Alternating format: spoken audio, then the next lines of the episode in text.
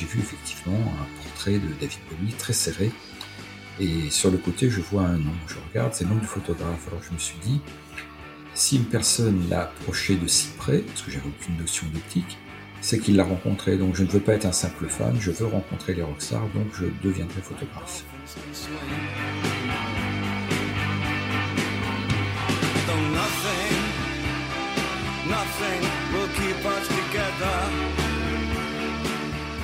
Il y a deux petits bonhommes qui arrivent qui sont pas du tout dans le, décor. Il y en avait un qui avait les cheveux blancs périoxydés, un manteau de cuir de la Gestapo ou des Rangers, et l'autre qui était en treillis avec les cheveux orange et des tongs japonaises aux pieds. C'était David Bowie, Iggy Pop, qui arrivait euh, par le transsibérien et qui prenait le train, parce qu'il ne voyageait qu'en train à l'époque, pour aller à Londres, ou commencer la tournée le lendemain.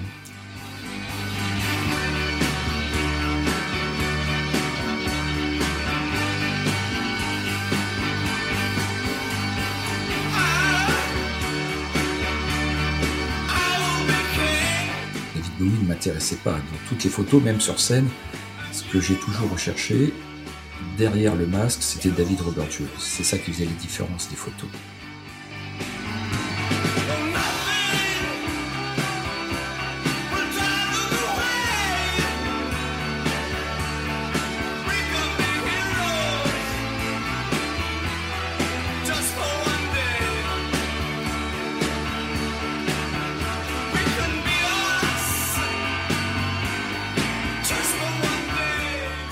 Visage Gaillard, Mathieu Vitra. Salut à tous et bienvenue sur le podcast Visage Gaillard. Je m'appelle Mathieu Vitra et je suis photographe et vidéaste. Ensemble, nous allons révéler le portrait de personnalités inspirantes et passionnées ayant un lien avec la ville de Brive-la-Gaillarde et la Corrèze. Avant de vous parler de mon invité du jour, pour ceux qui ne l'ont pas encore fait, je vous invite à partager ce podcast tout autour de vous, de mettre 5 étoiles et de laisser un avis sur Apple Podcasts. C'est principalement cela qui permet de développer ce podcast et qui va me permettre de rencontrer de prestigieux invités comme l'invité du jour. Je suis photographe, mais j'aime également beaucoup la musique. Aujourd'hui, j'ai le plaisir d'inviter sur ce podcast Philippe Oliac. Alors qui est Philippe Oliac Philippe est photographe. Je l'ai connu lors d'une exposition qu'il faisait à Brive-la-Gaillarde en juin 2016. Dans cette exposition se trouvaient les clichés qu'il avait pu réaliser tout au long de sa carrière. Philippe Oliac est également un grand amateur de musique rock. Dans les années 70, alors qu'il entend un morceau à la radio, il sait à cet instant qu'il veut rencontrer les personnes qui composent ce genre de musique. Alors qu'il se destine à être conducteur de train, il va alors tout abandonner pour être photographe et réaliser les clichés des plus grandes stars du rock. Son passé devant son objectif, Lou Reed, Frank Zappa, Paul McCartney, George Harrison, Mick Jagger, Iggy Pop et David Bowie avec qui il va entretenir une longue amitié de 30 ans et va faire partie du cercle restreint de ceux qui l'entourent. En écoutant ce podcast, vous allez savoir comment ces rencontres se sont faites, comment un jeune corésien est parvenu à faire partie des proches d'une des plus grandes stars du monde. Philippe Oliac est un technicien de l'image et en dehors du travail qu'il a réalisé pour les grandes stars du rock, il a également travaillé pour Steven Spielberg. Je ne vous en dis pas plus, on se retrouve à la fin de ce podcast Installez-vous confortablement. Très bonne écoute. Bonjour Philippe Oliac. Bonjour Mathieu Vitra. Comment ça va? Très bien, très bien. Euh, je suis ravi euh, de vous avoir sur euh, ce podcast. ça fait longtemps effectivement que je voulais que je voulais vous vous interviewer. C'est vrai que pour ce podcast qui s'appelle Visage Gaillard, dans lequel effectivement euh, j'interviewe euh, pas mal de personnes qui ont un lien avec la Corrèze, pas mal de personnes inspirantes. Euh, moi, je vous ai rencontré effectivement, enfin, je vous ai connu grâce à une grâce à une exposition sur Brive qui, qui, retraçait un petit peu votre histoire et qui dans laquelle vous exposiez pas mal de clichés que vous aviez fait principalement de David Bowie, mais aussi d'autres artistes. Et puis, euh, je suis ravi de vous accueillir parce qu'on a deux grands points communs. Euh, déjà, on est fan de musique euh, rock, tous les deux. Et puis, on est photographe. Alors, moi, je suis photographe également. J'ai pas photographié toutes les, tous les grands noms que vous avez photographiés. mais, mais voilà, ça fait partie de, de, nos points communs. Et c'est pour ça aussi que, que, que je suis ravi de, de vous avoir sur, sur ce podcast. Au cours de votre carrière, vous avez pu photographier un grand nombre de, rockstars, donc ça, on va en parler, et des noms toujours plus hallucinants les uns que les autres. donc on va parler de tout ça, mais juste avant, est-ce que je peux bah, vous demander de vous présenter? Eh bien, je suis Philippe Oliac, je suis né à Agnières, je suis d'origine mi-corésienne, mi-tourangelle, et je me définis comme un ouvrier de l'image et du son. Euh, ça, regroupe effectivement beaucoup de, beaucoup de choses. Euh, sur, sur tout ce qui est euh, lien avec la Corrèze, aujourd'hui, vous êtes à, à Tarnac, c'est ça, dans le plateau de Mille Vaches? Sur le plateau de Mille Vaches, près de Tarnac, oui, entre Tarnac et Mémac. D'accord.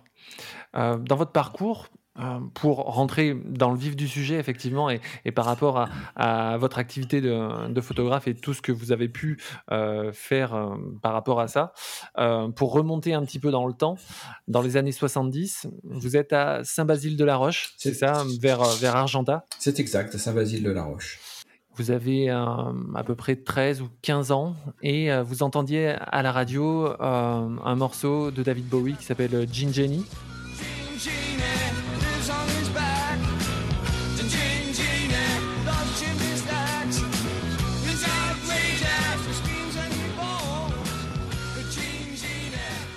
Oui, parce qu'à l'époque, euh, il n'y avait pas la télé, il y avait la radio. Et euh, la, Corrèze de l'époque, pour l'avoir connue, c'était pas la même qu'aujourd'hui. C'était quand même, on était un petit peu autant des visiteurs. Et la radio était le seul lien possible avec l'extérieur, et notamment euh, avec la musique anglo-saxonne. Et c'est dans une émission du José Arthur sur France Inter, dans le Pop Club, qu'un jour j'ai écouté Gin Jenny. D'accord. Donc à la suite de ça, euh, bah, ça vous interloque un petit peu, ça vous surprend parce que c'est effectivement une musique que, vous n'aviez pas l'habitude d'entendre. Ça, c'est un premier choc musical, on va dire? Non, j'écoutais déjà de la musique parce que j'avais un cousin qui résidait aussi à Saint-Basile-de-la-Roche, qui réside d'ailleurs toujours, qui avait fait un voyage scolaire en Angleterre et qui avait ramené des disques des Beatles. Donc j'écoutais déjà les Beatles et j'écoutais déjà, je connaissais déjà Imagine de John Lennon, qui était déjà une forme pour moi de Marseillaise. Mhm. Et donc euh, je m'intéressais à écouter, et écouter, ça se passait par euh, France Inter et José Arthur, qui m'a fait découvrir euh, David Bowie bien sûr, mais aussi Lou Reed, Iggy Pop, T-Rex, Mozzupo, les Stones. D'accord. Alors, pour développer un petit peu euh, votre, euh, votre approche de la musique, vous allez dans, un, dans un bureau de, presse et vous allez voir effectivement un magazine sur lequel vous voyez des noms déjà de, de, grandes stars du rock et leur visage sur des photos. Et vous voyez effectivement un, un, nom qui est sur, sur le côté de la photo, et ça, c'est le nom du photographe. Ben oui, parce que je me suis dit, il faut écouter, mais il faut aussi voir qui sont ces gens. Donc euh, j'ai été euh, dans cet hiver de 1972 hein, à Argenta regarder euh, chez la maison de la presse une revue pour voir s'il y avait des photos. J'ai vu effectivement un portrait de David Bowie très serré.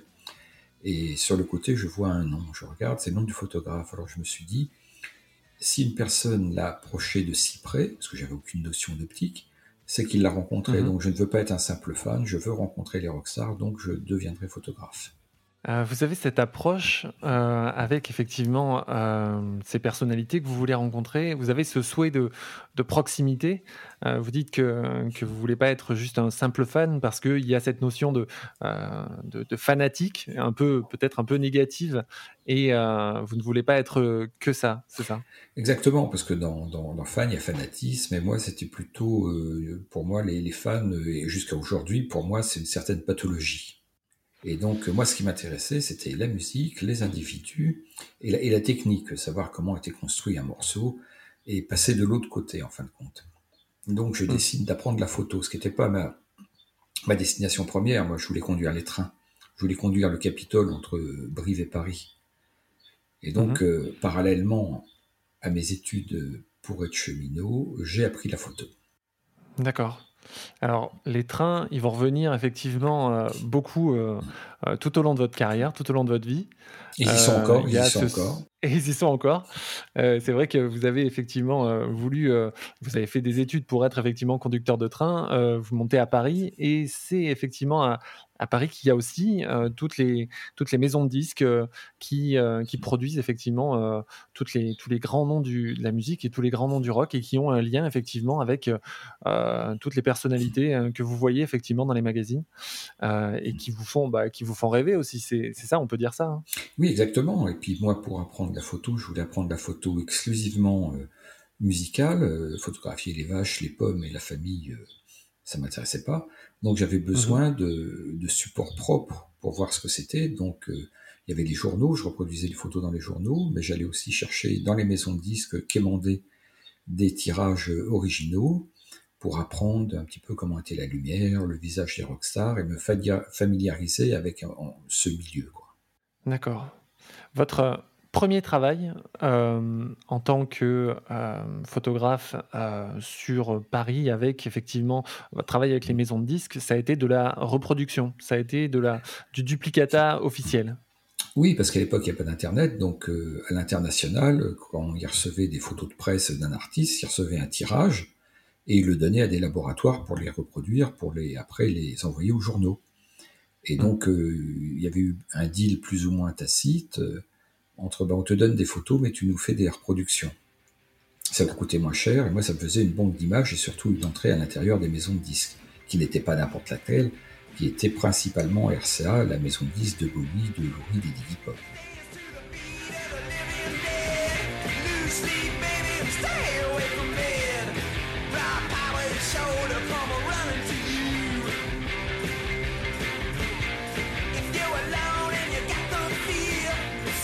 Visage Gaillard, Mathieu Vitra avec Philippe Oliac. Hmm. Alors, du coup, par rapport à ça, vous avez un, lien, vous avez un appel euh, qui, vous, qui, fait que vous allez être embauché justement par, la RCA. Et euh, vous avez 18 ans à l'époque à peu près. Et euh, c'est effectivement une, grande opportunité, mais vous ne savez pas à l'époque, au moment où on vous appelle, ce qui, va être le, sujet de ce travail. Non, absolument pas, puisque en même temps, je finissais mes études techniques pour devenir euh, conducteur de train. Et un matin, on m'appelle euh, sur le téléphone fixe, hein, évidemment. À l'époque, il n'y a pas de portable. On me demande mhm. si j'étais euh, libre une semaine de telle date à telle date. Je réponds, bah, je sais pas, c'est pourquoi. Et parce que j'avais des examens à passer.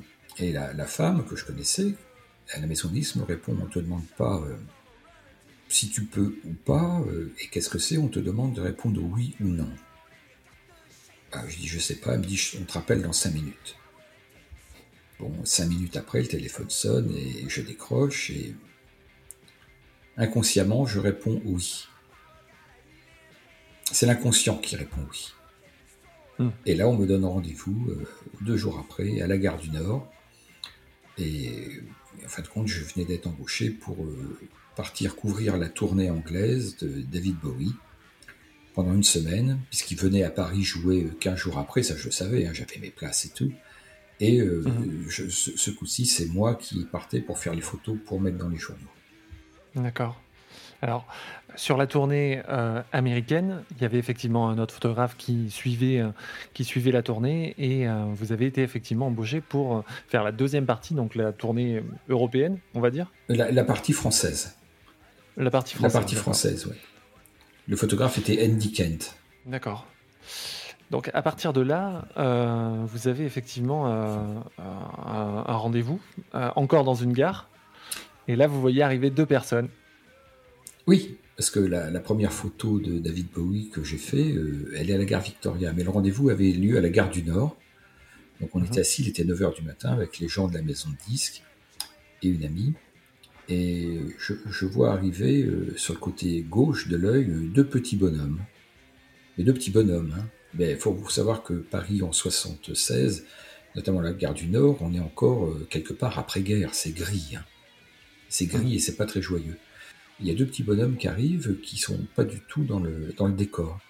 Il y en avait un qui avait les cheveux blancs périoxydés, un, manteau de cuir de la Gestapo et des Rangers, et l'autre qui est en treillis avec les cheveux orange et des tongs japonaises aux pieds. ben, c'était David Bowie, Iggy Pop, qui arrivait euh, par le transsibérien et qui prenait le train, parce qu'il ne voyageait qu'en train à l'époque, pour aller à Londres, où commencer la tournée le lendemain. Et à Londres était organisée euh, l'arrivée officielle de Bowie à la gare, avec les fans, là où j'ai fait ma première photo. Et je me rappelle, euh, deux mois avant, était sorti le film L'homme qui venait d'ailleurs. Et donc, L'homme qui venait d'ailleurs, j'étais parti le voir à Londres pour photographier l'écran, pour m'habituer euh, à photographier Bowie qui bouge. Hum. Et donc, pendant une semaine, euh, quatre fois par jour, je voyais l'homme qui venait d'ailleurs, assis au milieu de la salle, à photographier l'écran. Et donc, dans le train, Bowie vient me voir à un moment donné, très gentil, et il dit faut, faut pas, faut pas t'inquiéter, on est des gens comme tout le monde. Il dit ça alors que moi, pendant une semaine, je l'avais vu en extraterrestre quelques jours avant, qui descendait d'ailleurs. Donc c'était un petit peu, mais c'était des, d'emblée, c'était l'apport était très sympathique.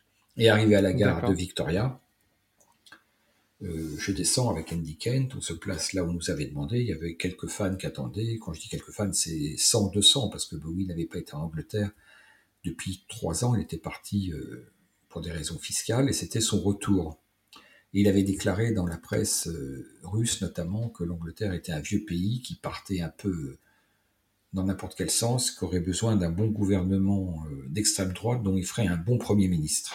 Quand il arrive à la gare, il est en les Chorange, Iggy Pop est en impair de la Gestapo, ils sont à l'arrière, enfin Bowie à l'arrière d'une Mercedes décapotable qui datait des années 50, et il salue la foule. Il est debout dans la voiture, il salue la foule. Et donc moi je fais mes photos, mes premières photos. D'ailleurs, je me rends compte euh, dès la première photo, c'est avec un appareil réflexe, vous savez, il y a un miroir dedans. Hmm. Et quand je fais ma première photo et que j'entends le bruit du miroir, je comprends que je passe du côté du spectateur au côté de celui qui fait les photos. Hein, le passage était fait. Et donc je, lance une, une, rafale de 36, c'est tout un film, quoi. C'était un Nikon F2, donc le film se fait en 6 secondes. Et donc j'immortalise tout toute la partie où il dit bonjour aux gens en levant la main. Et le lendemain, la presse anglaise, qui distribuait mes, photos, dans la séquence où il lève la main, a pris celle qui se rappelait, rapprochait le plus du salut nazi en titrant mmh. Bowie salute nazi à Victoria Station et en rapportant ces propos qu'il avait dit euh, sur l'Angleterre. Donc ma première photo de Bowie, donc, qui j'étais euh, quand même euh, fan quelque part, s'est passée dans une gare. Et donc les, trains et la musique se rapprochaient dans cette gare autour de l'album qui venait de sortir et du premier morceau qui s'appelait Station to Station. Mmh. Quand même pas mal ça. Qui oui, c'est vrai que c'est effectivement, euh, les planètes étaient alignées, quoi. C'était euh, quelque chose qui était assez impressionnant. Euh, qu'est-ce qui se passe dans votre tête à ce moment-là? Parce que c'est effectivement pas un aboutissement, mais enfin, en tout cas, c'est le début de quelque chose. Et par rapport à tout ce que vous avez pu idéaliser, peut-être bah, dans, votre enfance, dès le début, effectivement, que, que vous entendez ces, premières, ces premiers morceaux à la radio, c'est quelque chose qui commence. Qu'est-ce qui se passe dans votre tête à ce moment-là? Bah, très rapidement, je me dis que quand on a une idée, il faut la défendre, il faut aller jusqu'au bout. Que le reste n'est pas grave. Et qu'il faut se donner les moyens de ce qu'on veut. Parce que bon, mm. pendant les deux ans et demi où je faisais des photos pour les maisons de disques, il a fallu aussi euh, employer tout un tas de manœuvres, d'astuces pour se faire accepter. Hein. Du genre? Bah, Par exemple, une des, une des attachées de presse de l'international de RCA euh, habitait à Blois. Et donc, comme une partie de ma famille était tourangelle et que je venais souvent à Tours, je m'étais arrangé pour chercher le week-end dans quel train elle revenait, pour me mettre dans le même wagon, pour entamer la conversation.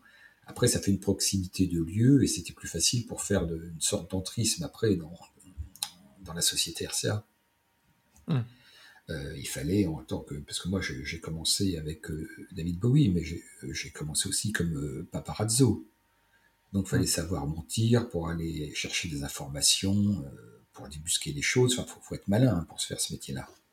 Et donc, euh, je, me suis dit, voilà, euh, peu importe la façon dont on fait, tant qu'il n'y a pas mort d'homme, c'est pas grave, mais il faut aller au bout de son idée. D'accord. Alors c'est là effectivement, qu'il va y avoir, pas mal de pas mal de choses qui vont se passer. Vous allez être, témoin un petit peu de de tout, de plus d'une centaine de concerts, de beaucoup de sessions d'enregistrement différentes.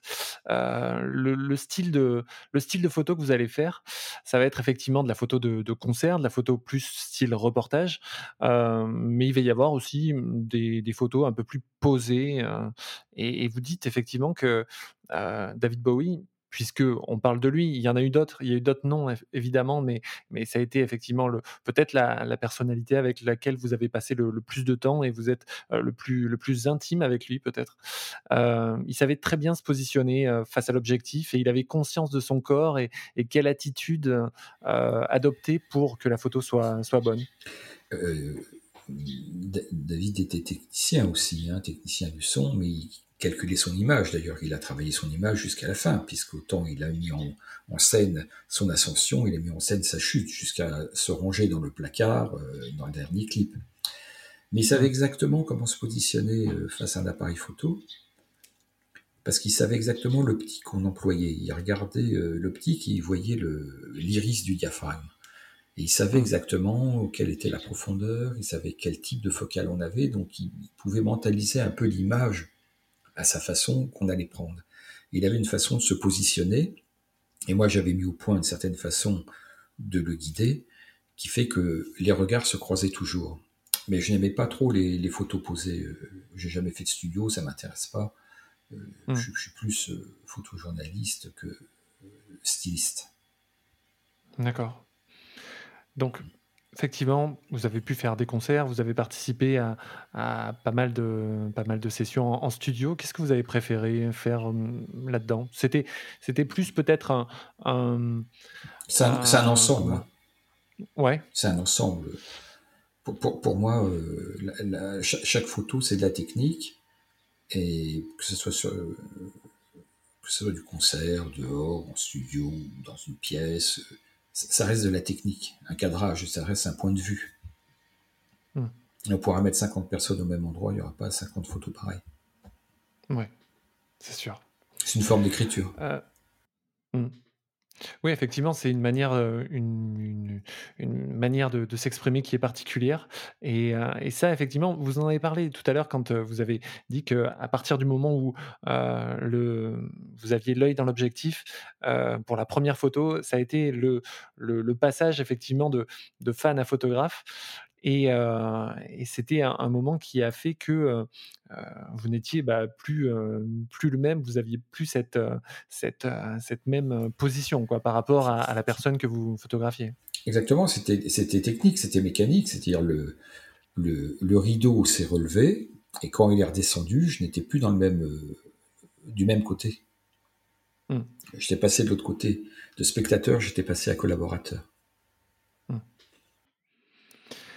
Dans un alors je sais pas si c'est dans un dans un journal ou dans un magazine, ou alors si c'est effectivement une, une invention, mais on vous a nommé, paparazzi du rock. Exactement. et vous, vous le décrivez un peu au sens, au sens noble, du terme? Oui, bien sûr. Euh, je je défends le terme, paparazzo et paparazzi au sens, italien de la dolce vita. C'est-à-dire qu'on on s'attaque pas aux gens comme ça, euh, on cherche, effectivement, on planque, mais on essaye de, de mettre en lumière des gens qui en valent la peine. Euh, mm. Ce qui n'est pas le cas aujourd'hui. Parce qu'aujourd'hui, tout est négocié, et puis tous ces gens qu'on voit dans les journaux People, on les connaît même pas, on sait pas ce que c'est, c'est du consommable, c'est du Lidl. C'est ce qu'on appelle les paparazziades. Tout, tout ça est manigancé, car sans, sans ces accords entre des pseudo-paparazzo ou paparazzi qu'il y a aujourd'hui et ces gens-là et, leurs représentants, ils n'existeraient pas. Tandis que nous, hmm. on s'attaquait à des gens qui avaient une carrière et qui étaient euh, déjà des références artistiques. Excepté la famille de Monaco. La famille de Monaco, sans les paparazzi, euh, ça intéresse personne. C'est vrai que vous avez pu avoir euh, bah, pas mal, comme je le disais un petit peu en, introduction de, de, cet enregistrement, euh, David Bowie dans votre objectif, il est euh, photogénique au naturel, mais il a effectivement différents personnages. Tout au long de sa carrière, il a pu avoir au cours de, de, de ses différents albums différents personnages. On pense évidemment à Ziggy Stardust, mais il y en a beaucoup d'autres. il y avait David Robert Jones, son patronyme natal, on va dire. mais il y avait aussi David Bowie et il y avait tous ces personnages. Et ça a été effectivement tout cette diversité, ça a été aussi agréable et, pas forcément facile, mais en tout cas intéressant à, photographier. David Bowie, c'était la marque de, des personnages de, mmh. qu'il interprétait. David Bowie ne m'intéressait pas. Dans toutes les photos, même sur scène, ce que j'ai toujours recherché, derrière le masque, c'était David Robert Jones. C'est ça qui faisait la différence des photos. Hmm. Même quand il était sur scène dans Sinway Dew, pendant la tournée Serious Moonlight, euh, il y avait toujours quelque part David Robert Jones. Et c'est ça qui m'intéressait, pas le côté commercial. Pour David Bowie et pour les autres. Hein. Ouais. Oui, effectivement, on va en parler un petit peu de, des autres euh, noms que vous avez pu euh, photographier. Mais comment vous avez pu gagner un petit peu la confiance de Bowie? Comment vous appréhendiez peut-être une, séance ou alors faire en sorte qu'il l'autorisait à rentrer un petit peu dans sa sphère intime? C'est juste une, question de confiance mutuelle. Il y avait très peu de gens dans la sphère intime, on était très peu c'était, il n'y a jamais eu d'accord écrit, il n'y a jamais rien eu. C'était, on a confiance ou pas. Euh, moi, par exemple, je, si une photo n'était pas bonne, de mon point de vue, je ne la sortais pas. Je ne sortais que ce qui était bon. Et donc, en sortant que ce qui était bon, c'était aussi tout à son avantage. Mais j'ai jamais appréhendé plus que ça une, une un rendez-vous. Parce que pour moi, un rendez-vous, c'était technique. Et la technique, je la maîtrisais. Donc après, c'était juste une interprétation de la situation. Et surtout, la chose qui était importante, c'est de toujours rester à la bonne place. Il est l'artiste et je suis le photographe. On n'est pas amis, même s'il y avait des liens. On n'est pas copain-copain. Il est l'artiste et je suis le photographe. Ce qui est important dans toute cette histoire, c'est toujours rester à sa place. Et tous ceux qui ont transgressé, qui ne sont pas restés à la place, c'était voué à l'échec. On n'est pas roi à la place du roi. Il n'y a jamais eu de... Parce que vous l'aviez effectivement photographié, vous l'avez suivi pendant 30 ans, euh, des années 70 jusqu'à jusqu'à 2005. Ouais. Mm. Euh, il n'y a jamais eu de... Comment dire euh, a, priori, ce n'était pas effectivement votre objectif, mais il n'y a, jamais eu de, frustration peut-être d'être un, peu plus comment dire, encore un peu plus proche, avoir une certaine, une certaine, une certaine amitié, une certaine. Non, mais il y, en avait une. Il y en avait une. Il y en avait une, mais euh, j'estimais que j'avais déjà eu beaucoup de chance. Oui, je vous confirme. Euh, à partir de là, euh, le fait effectivement de photographier euh, David Bowie, ça va vous amener à photographier d'autres euh, grands artistes. donc moi j'ai effectivement quelques noms en tête comme Paul McCartney, George Harrison, Iggy Pop, Lou Reed, mais il y en a eu d'autres. J'ai photographié à peu près tout le monde, sauf deux. Les deux, c'est Marc Bolan, le chanteur de T-Rex, qui s'est tué en voiture la nuit avant que je le photographie. Il était 1677, ils étaient avec David Bowie, on était tous euh, dans une ville de banlieue à enregistrer euh, l'émission de Marc Bolan, le Bolan Show. David Bowie et Bolan chantent Heroes. Et ils avaient vraiment beaucoup bu, euh, ils, ils avaient pris beaucoup de drogue. Et le soir, Marc Bolan dit on regagne Londres. Et David Bowie lui dit non, on, verra demain, on est trop bourré. Et hmm. Bolan prend sa voiture quand même et rentre. Bowie reste à l'hôtel et en rentrant, Bolan se tue. Donc Bowie a échappé à la mort ce jour-là. Et le deuxième que je n'ai pas photographié, c'était John Lennon, qui était aussi un de mes favoris et qui a été assassiné cinq jours avant notre rendez-vous.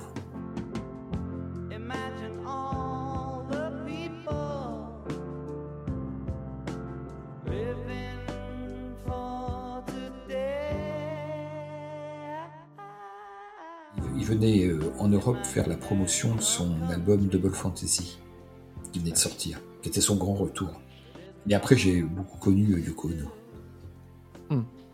Vous avez pu faire effectivement des interviews parce qu'on va en parler euh, également, mais vous avez aussi eu une activité de, réalisateur. Vous avez interviewé euh, beaucoup de, rockstars. Mm-hmm. Est-ce que, quand vous me parlez effectivement de, toutes, de toutes les, personnalités que vous avez pu rencontrer, est-ce que vous avez une certaine, que ce soit des années 70 ou 80, une certaine nostalgie de cette époque? Absolument pas. C'est une époque différente de celle d'aujourd'hui une époque où la créativité était plus libre et le rock n'était pas encore considéré comme un produit. Hein, puis l'Angleterre, c'était quand même une autre mentalité qui permettait d'aller beaucoup plus loin et de faire beaucoup de choses différentes sans euh, être automatiquement euh, catalogué. Mais aucune mhm. nostalgie, l'époque n'est pas du tout la même euh, et les enjeux sont pas du tout les mêmes.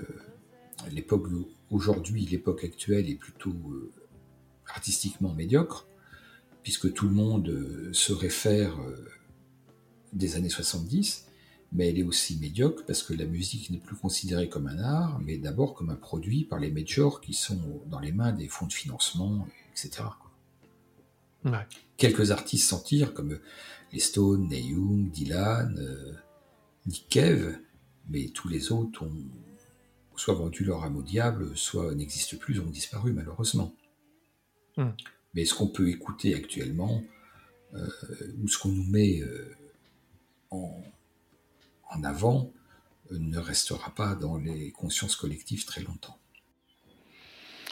on peut parler matériel? On peut, on peut. alors, quel, quel, type de, quel type de boîtier, quel type d'objectif vous aviez l'habitude d'utiliser de, euh, Pour être polyvalent, euh, vous aviez tendance plus à, utiliser des objectifs euh, type zoom ou objectifs fixes à grande ouverture? Non, bah, d'abord, à l'époque, c'était de l'argentique. Mmh je, je, travaillais principalement, les zooms étaient très chers, donc on ne les utilisait pas. J'avais deux boîtiers Nikon F2 moteur avec des optiques de 21, de 35, de 50, de 85 et un 180 pour les concerts qui était très bon. Mhm. J'avais aussi euh, un Leica M4 avec un, 35 et un 90 et un relais flex. D'accord. Je me servais pour euh, tout ça d'une cellule Lunasix 3. J'avais mon propre laboratoire, je développais en noir et blanc et plus tard en couleur par le procédé Cibachrome. Euh, je développais moi-même mes films et faisais mes tirages moi-même. Hmm. La première photo que vous avez faite de, Bowie, vous aviez dit effectivement que euh, vous, étiez, vous étiez préparé pendant, pendant des années pour justement avoir cette, cette connaissance de, la technique pour justement être prêt le jour J. Euh, mais malgré tout, effectivement, euh, la première photo, vous aviez effectivement dit qu'elle était surexposée et c'est au post-traitement, enfin en tout cas au mm. retravail lors de, de, de, la révélation que vous avez pu effectivement récupérer récupérer un peu toute cette, euh, tous ces détails Je, m'étais tellement préparé que tout était prêt, tout était réglé, mais quand j'ai vu euh, Bowie dans mon viseur, je me suis rappelé de plus rien. Dans la gare Victoria, avec une grande verrière, euh, et donc plus rien. instinctivement, j'enclenche mon flash, qui était à l'époque un, gros flash relais de type 36 RE. Mhm. Et là, plaf, plaf, on envoie des rafales de, à pleine ouverture et le, flash euh, à plein pot. Quoi. Et au développement du film, euh, c'est tout noir, évidemment. Hmm. Alors, je suis embêté, mais là, le, technicien à Londres, là, c'est pas moi qui développais, hein, parce qu'on était à Londres. Il me dit, c'est pas grave, on va faire des internégatifs, on va récupérer ça. Et il fait des interactifs, des interactifs très éclairés où on récupère effectivement l'image, mais avec un certain nombre de grains superposés dus aux internégatifs ce qui donne hmm. une texture un peu spéciale à cette photo. Ce qui fait aussi un petit peu son charme. Ce qui fait son charme, parce que c'est la première photo que j'ai faite de Bowie, mais euh, c'est aussi une des photos les plus connues de Bowie à la gare Victoria. Eh oui. Ceci étant, si on remonte l'histoire, parce que j'ai creusé dans mes archives récemment, cette photo de Bowie n'était pas vraiment la première photo que j'ai fait en tant que professionnel. Première Mhm. photo que j'ai fait, que j'ai retrouvée récemment, c'était en 74. Donc là, j'étais encore, euh, je commençais et j'avais été à Londres euh, et j'avais photographié la porte euh, du bureau des Beatles. Elle était fermée, il y avait une palissade, j'avais arraché une planche pour photographier. Et j'ai retrouvé aussi dans les négatifs récemment, un mois avant de faire les premières photos de David Bowie, j'avais photographié Paul McCartney à Paris en concert depuis le public, dans sa tournée Wings. D'accord. Donc Bowie, c'est la première photo en tant que professionnel, disons. Mais l'apport des Beatles et Paul McCartney sont les vraies premières photos en tant que les vraies et les premières et les dernières en tant qu'amateur et fan. Alors, euh, la, la photo effectivement de la porte euh, des, des Beatles, c'est une des seules photos qui, qui existent. hein. C'est ça, si je me trompe pas, si, si effectivement, euh, euh, parce que cette porte évidemment n'existe plus. Non. Euh, c'est quelque chose qui est assez rare. C'est la seule photo qui existe. Personne d'autre, même Apple, la maison Beatles, ne la possède pas. Et elle était, D'accord. c'était barricadé par des palissades. J'ai arraché une planche pour passer mon appareil, euh, enfin l'appareil de mon père à l'époque, et un flash pour faire la photo. Euh, vous avez pu aussi, euh, hors de votre travail de, photographe, même si c'est effectivement euh, un métier de, une activité de technicien de l'image, être réalisateur. Vous avez pu réaliser des concerts. Vous vous êtes inspiré d'ailleurs d'un ami qui était qui était spécialisé dans, la musique reggae, dans la réalisation de concerts reggae. C'est ça? Oui. Bah, C'est-à-dire qu'à un moment donné, dans les années 90, euh, quand est sortie la Betacam, qui était la première caméra de reportage indépendante, où il n'y avait pas de câble, pas de magnéto de caméra d'un côté, euh, les premiers bétacamistes étaient des photographes, parce que personne ne savait se servir de ça, et donc euh, les maisons de disques débauchaient les photographes pour devenir caméraman. Et moi, ça m'avait intéressé, donc j'avais très rapidement euh, regardé ça, j'ai été faire euh, quelques études à l'INA, l'Institut national audiovisuel, et donc, euh, par l'intermédiaire euh, d'un ami à l'époque, Pierre Simonin, qui était euh, déjà, lui, il réalisait des, des films de reggae, j'ai appris la réalisation en multicaméra pour, pour, filmer des concerts en direct en multicaméra.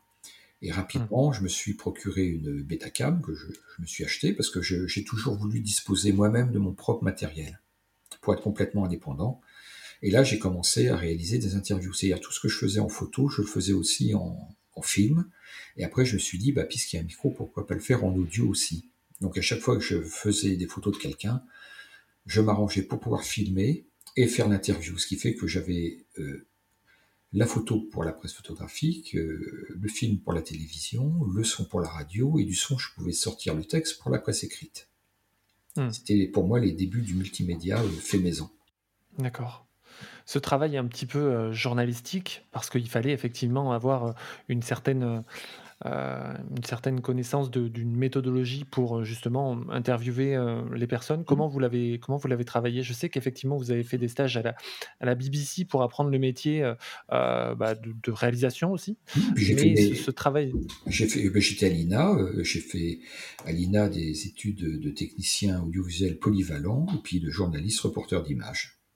Alors, euh, vous avez aussi euh, travaillé pour euh, l'émission Top of the Pop en Angleterre dans les années 70-80, c'est ça? 80, 80, oui. La radio, l'émission Top of the Pop, c'était plutôt Soon of the 70s. D'accord. Hein, Top of the Pop, une émission... j'étais stagiaire à Top of the Pop, et pour Soon of the 70s et Soon of the 60s, c'était de la radio. D'accord. C'était une émission qui était effectivement euh, assez euh, iconique euh, dans les années 80. Bon, il y a eu effectivement une, une, une, version française dans les années 90-2000 qui a eu une plus, plus, courte, plus courte durée et plus courte histoire. Mais c'était vraiment une, une, une, émission qui était ah bah, il une référence. Quoi. Il fallait passer à Top of the Pop. Mm. C'était le top 50 des, des, années 90 en France. Top of the Pop, c'est le plus grosse émission musicale qui existe, et Sound of the, of the 60s, c'est la plus grosse émission de radio qui existe, où vous pouvez entendre des choses qu'on n'entend plus maintenant. Alors, j'ai appris en travaillant un petit peu sur ce podcast que vous aviez, ça aussi c'était une part, une page de votre histoire qui est assez, assez impressionnante, que vous avez pu travailler aussi pour Steven Spielberg, rien que ça, lors d'un travail pour, à la suite de la liste de Schindler. Est-ce que vous pouvez m'en parler un petit peu? Bah, à la suite de la liste de Schindler, euh, Spielberg n'avait pas d'argent pour financer la liste de Schindler, donc c'était l'État d'Israël qui avait financé le tournage. Et ils lui ont dit, on te donne l'argent, mais en échange, il faut que tu penses à quelque chose pour la mémoire de la Shoah. Hein, la Shoah, c'est le malheur de la déportation en yiddish. Et donc Spielberg a eu l'idée d'interviewer dans le monde entier tous les rescapés des camps de concentration. Et pour ça, il a cherché sur chaque continent des gens qui étaient réalisateurs et qui possédaient leur propre matériel. À partir de là, ils ont envoyé euh, dans chaque pays des agents qui regardaient les journaux télévisés, ils regardaient euh, comment était filmé et qui filmait. Et moi, je diffusais pas mal euh, dans les journaux télévisés, notamment à France 3 et France 2, d'images de rock et d'interviews. Ils ont vu mon type de cadrage qui était déjà un cadrage très serré, un peu comme fait Arte maintenant. Et ça mmh. les a intéressés, ils m'ont contacté. Et comme j'avais mon propre matériel, que j'étais réalisateur et que ça cadrait, j'étais embauché pendant plus de dix ans pour euh, interviewer avec deux autres collègues, on était deux équipes sur Paris, tous les rescapés des camps de concentration qu'il y avait en France et dans certains pays limitrophes francophones. Et ça a duré dix ans. Et j'ai fait plus de, je sais pas, 300, 400 interviews de deux heures chacun. Mais là aussi, c'était un peu étonnant parce que ils m'ont choisi grâce au cadrage de mes interviews de Bowie, Yoko Ono et Dicky Pop. Mhm. Et là aussi, je me suis retrouvé euh, très rapidement dans l'ambiance ferroviaire avec les trains qui allaient vers la déportation. Ouais, encore des trains, ouais. Voilà, alors j'ai fait ça pendant une dizaine d'années jusqu'au jour où j'ai rêvé, une nuit j'ai rêvé que j'étais euh, dans un camp en pyjama, donc euh, de déportés, avec des, chefs nazis à côté de moi. J'avais ma bétacam sur l'épaule. Ils me donnaient des ordres et dans les, camps, dans les haut-parleurs du camp euh, se diffusait Heroes de Bowie. Hmm. Alors là, j'ai pris mon téléphone et j'ai dit on va mettre un peu en pause. Ouais, j'imagine effectivement. Euh, les derniers clichés de David Bowie que vous faites, c'est euh, en 2004 à l'Olympia, c'est ça? Non, c'est à Lille. C'est à Lille. Aux édites de Lille. Quelle, année En 2003 ou 2004, la dernière tournée. Est-ce que, quand vous regardez un petit peu dans le rétroviseur, est-ce qu'il y aurait une photo de Bowie ou d'autres euh, artistes euh, qui qui, sortirait du lot, en tout cas qui vous a marqué plus que les autres? Oui, il y a la première photo de la gare Victoria, parce que c'est un, moment important. Il y a aussi une photo de Mick Jagger dans la rue à Paris, euh, à la coupole, où il me sourit alors qu'il avait juste envie de me taper dessus.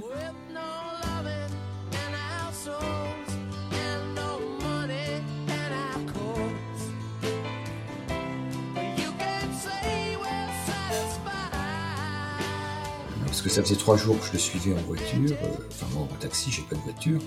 Il en avait marre, et puis il rentre à la coupole, je me remets devant lui, il me dit bon maintenant, euh, on va faire une photo, puis après tu vas me lâcher. Hein. Il se met devant l'arbre, il sourit ironiquement. Je fais la photo, mais je l'ai jamais lâché. Et maintenant, là aujourd'hui, je vous parle de, Chinon, et il est il est voisin, il est, il est pas très loin dans son château en Touraine. C'est vrai. C'est vrai, il a été confiné là-bas d'ailleurs. Exactement. On en a entendu parler. Donc vous êtes, vous êtes voisins, donc sans rancune maintenant. Absolument pas. Euh, on arrive à la fin de, ce podcast. Euh, c'est une question un peu rituelle que je pose à, à tous mes invités. Euh, est-ce qu'il y a un lieu hum, en Corrèze euh, dans lequel euh, vous aimez effectivement. On a parlé de Tarnac, on a parlé de Saint-Basile de la Roche, à côté d'Argenta. Euh, est-ce qu'il y a un lieu qui, dans lequel vous aimez vous, retrouver, vous ressourcer, être un petit peu hors du temps et, que, vous aimez par, par-dessus tout? Disons qu'il y en a deux. Il y a la gare de Brive, parce que tout est parti de là, où j'ai vu le Capitole, où j'entendais les annonces, Capitole arrivait quai 4 voie 4, qui partait à 16h54, il y avait des cadres partout. Et un côté plus nature, il y a le, viaduc des Rochers Noirs, près de Plot. Voilà ces deux endroits que j'affectionne. Euh, Tarnac est pas mal, mais Tarnac est un petit peu euh, sous emprise, euh, sous une forme d'emprise politique qui est un peu décevante. Donc à Tarnac même, je ne m'y rends presque pas. D'accord. Et je suis journaliste, et pour certains Tarnacois, je suis journaflique. Journaflique. C'est comme ça qu'on nous appelle, nous les journalistes, pour une certaine frange de la population tarnacoise. Les journalistes sont des journafliques. Hmm. Voilà, bon, c'est comme ça, c'est pas grave. Comme disait George Harrison, euh, chaque chose doit passer. Donc ça leur passera, ils grandiront. D'ailleurs, en parlant d'Harrison, euh, qui était un ami aussi, c'est par l'intermédiaire de George Harrison que j'ai, après Spielberg, travaillé avec Scorsese sur ses films de rock, notamment sur sa biographie de George Harrison. D'accord. Ah oui, effectivement. Quelle est, euh, quelle est votre, euh, votre activité, euh, quelle est votre actualité par rapport à, la photo en ce moment? Bah, Écoutez, moi, ma spécialité, les rockstars, bah, vous devinez, il y en a de moins en moins mmh. d'intéressantes. Donc il y en a quand même, je continue. Mais je dispose d'un catalogue quand même qui remonte à la moitié des années 70, où j'ai photographié pas mal de monde. Donc euh, mon activité principalement, c'est de gérer mes archives photos, euh, films et audio, parce que en audio, j'ai beaucoup de choses, hein. notamment un nombre de, bobines d'inédits qui ferait pas lire des collectionneurs les plus pointus pas de Bowie, pas que de Bowie, mais de un peu tout le monde. Hein. Mhm. Et, euh, et donc j'ai une exposition qui est en, préparation, qui est prête même, mais les conditions actuelles euh, euh ne sont pas favorables.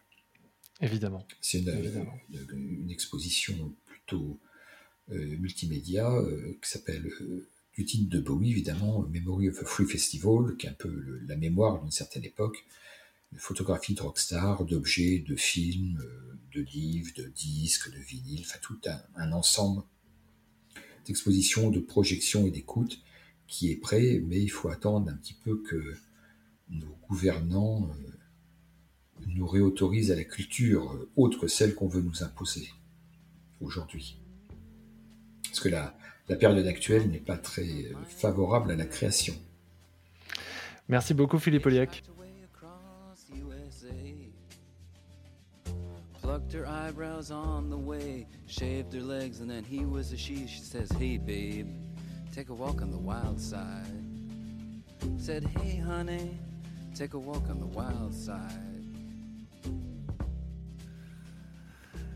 Voilà, j'espère que cet épisode vous a plu et qu'il vous a permis d'en savoir plus sur le parcours de Philippe Oliac et sur son métier de technicien de l'image et du son. C'était pour moi un grand plaisir de réaliser ce podcast. Un grand merci à Philippe d'avoir accepté de participer à ce podcast. Vous pouvez retrouver beaucoup d'informations en lien avec cet épisode sur mon site mathieuvitra.com slash le journal. N'hésitez pas à partager cet épisode sur vos réseaux sociaux, Instagram, Facebook, LinkedIn et à mettre 5 étoiles ainsi qu'un commentaire sur Apple Podcast. C'est très important pour moi. Parlez-en autour de vous et abonnez de force toute votre famille et tous vos amis. Je vous retrouve dans un prochain épisode pour rencontrer ensemble un nouveau visage gaillard. Et n'oubliez pas, faites ce que vous aimez, aimez ce que vous faites. À bientôt.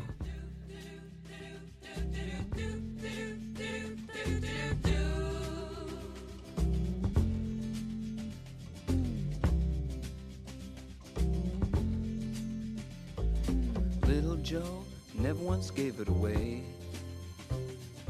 Everybody had to pay and pay.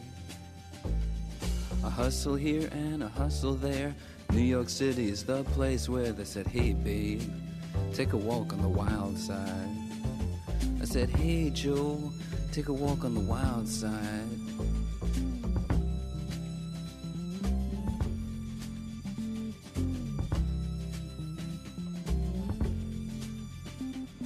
Sugar Plum Fairy came and hit the streets, looking for soul food and a place to eat. Went to the Apollo, you should have seen him go, go, go. They said, Hey, sugar, take a walk on the wild side. I said, Hey, babe, take a walk on the wild side. Alright. Ha.